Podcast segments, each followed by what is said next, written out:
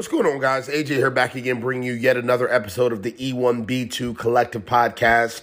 I want to give a few thoughts right now uh, regarding preparing new employees for success in a probationary period. Um, number one, and I know this is a really bold, yeah, this is a bold statement. Um, I don't even know at a psychology level if I if I agree with the probationary period. Like, let me let me just get something off my chest here, and this could be for future employers. This can be for my current partners and any clients and and uh, employees and leaders of those partners. This can just be for the macro world of employee experience and, and, and folks in the world of workspace. Um, a lot of the things that I do, and frankly, my strength is unpacking human behavior and psychology and taking that incredibly seriously. And I paused there for, for a serious moment there for a reason, right? I think psychology is underrated. I think psychology and and and and jumping yourself utilizing strategic empathy to how the psychology will be after the tactic or how the psychology will be during the experience of whatever tactic you're applying, I think many leaders are not utilizing that. I think many leaders are ignoring human behavior, are ignore, ignoring human tendencies, are ignoring the general landscape of how anyone would experience something in life, period, as a human. And I think we're getting very robotic with our behaviors as practitioners and leaders inside of orgs. I think that's been true across the, the board. And I think it's still true even t- today in a 2022 world almost, even though it looks like we are trying to be more inclusive. Let me explain. The fact that you even have a probationary period, I understand why you have that. You got to, you know, as an organization, you want to feel out this person. You want to understand if they're going to be the right fit. There's certain KPIs and OKRs that you're kind of keeping, uh, you're kind of keeping track of if this was the right decision.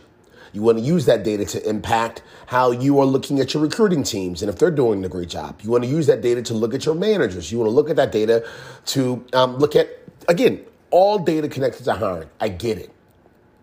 But here's psychology for a minute. When you raise a child, does it behoove you to say to the child over and over and over again, I'm going to do X, Y, and Z if you don't get good grades in school, if you don't do X, you, you know, threatening, that's threatening, right? Does it behoove you to threaten or does it behoove you to understand who they are, talk about the rewards of great work, and make it more pleasant experience? I think we all would agree the latter.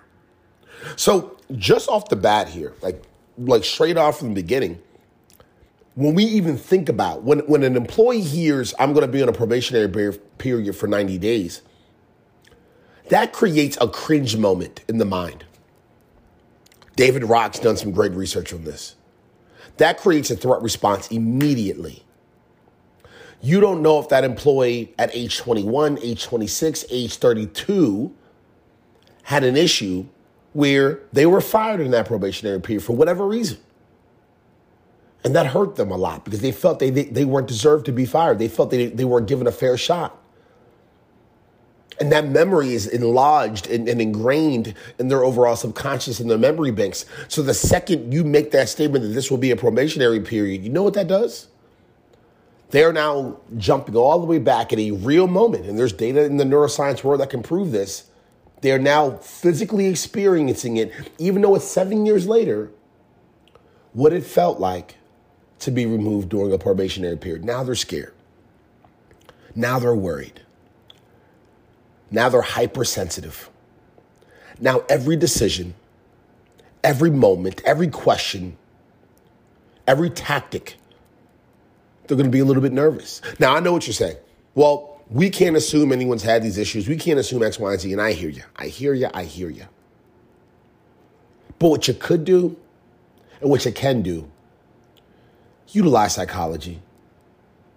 Make assumptions that the folks that you are putting on this quote unquote probationary period could have gone through something like that. Some folks naturally that maybe didn't have a bad experience in any probationary periods just have a natural heightened of, of anxiety. a natural heightened of fear. And it doesn't behoove the brand to say the fact, say to the employee, you're going to be in the midst of a probationary period here. It does not behoove them. It doesn't behoove you as an organization. Because the folks that get very anxious around that statement, the folks that get very worried, the folks that get very uncomfortable, it's not going to make sense for anyone overall. It really is not. Because inevitably, what's going to happen for those folks, and it could be one, it could be seven, it could be 15, it could be all of your new hires. The second you make that statement that this is a probationary period, again, they're going to be walking on eggshells and doing the bare minimums not to F things up. And why would you want that out of a new hire? So that's number one.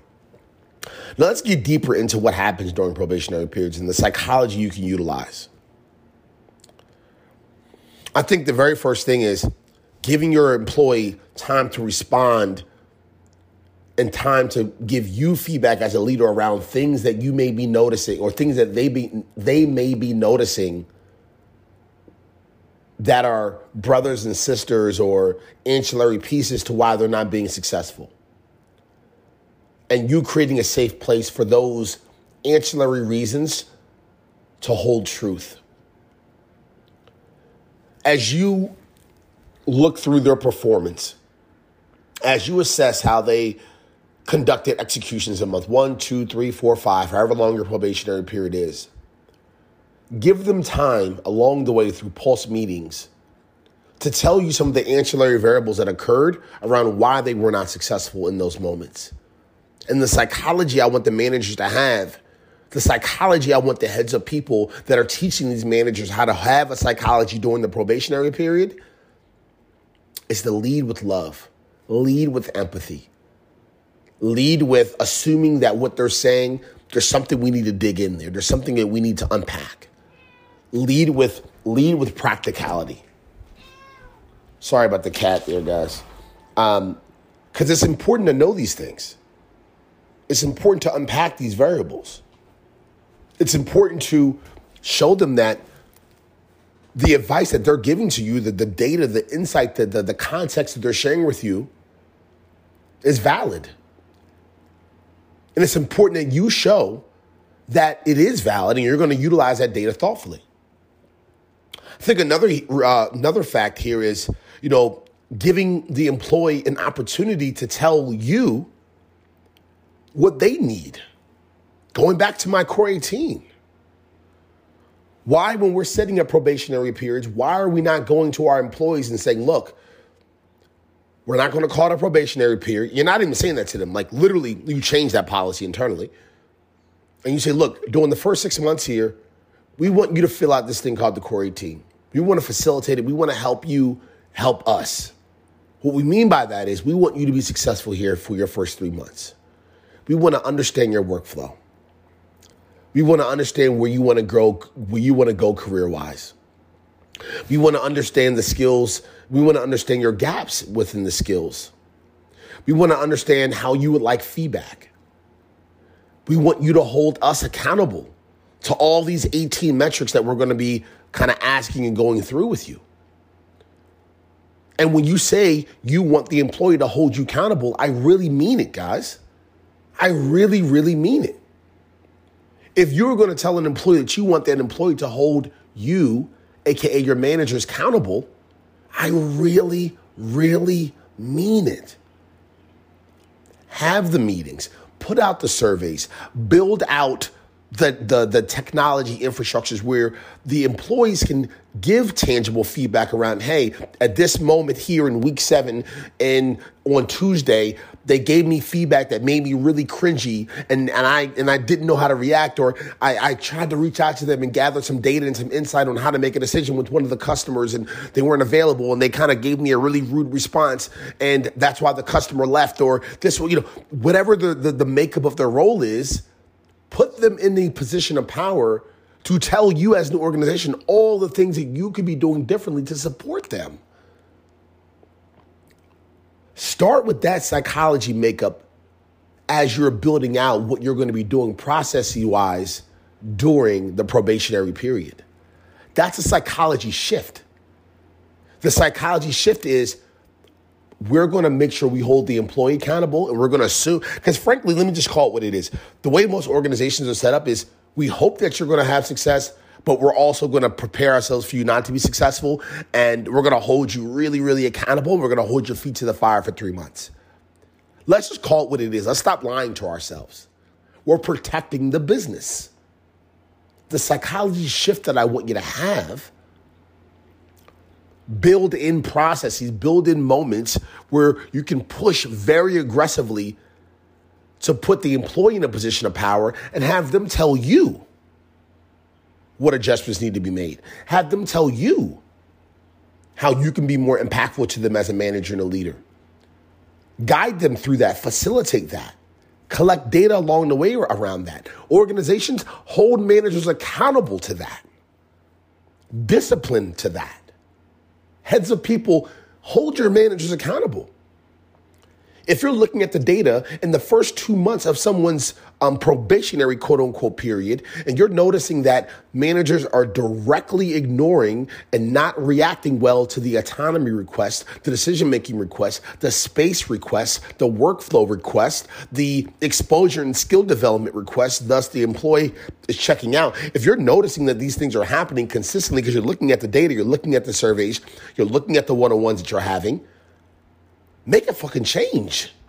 Say something to the manager. Do something. Keep that in mind as you analyze, keep that in mind as you analyze why someone's not being successful. Keep that in mind as you analyze why someone's not being productive. Don't make a blanket statement that maybe this wasn't the right fit. Look at all the data. Look at all the moments where the manager didn't show up, the org didn't show up for them extend that quote unquote probationary period. There's a lot that can happen, there's a lot that you can do. So, as always, just a few thoughts, just a few perspectives. I'll check in soon.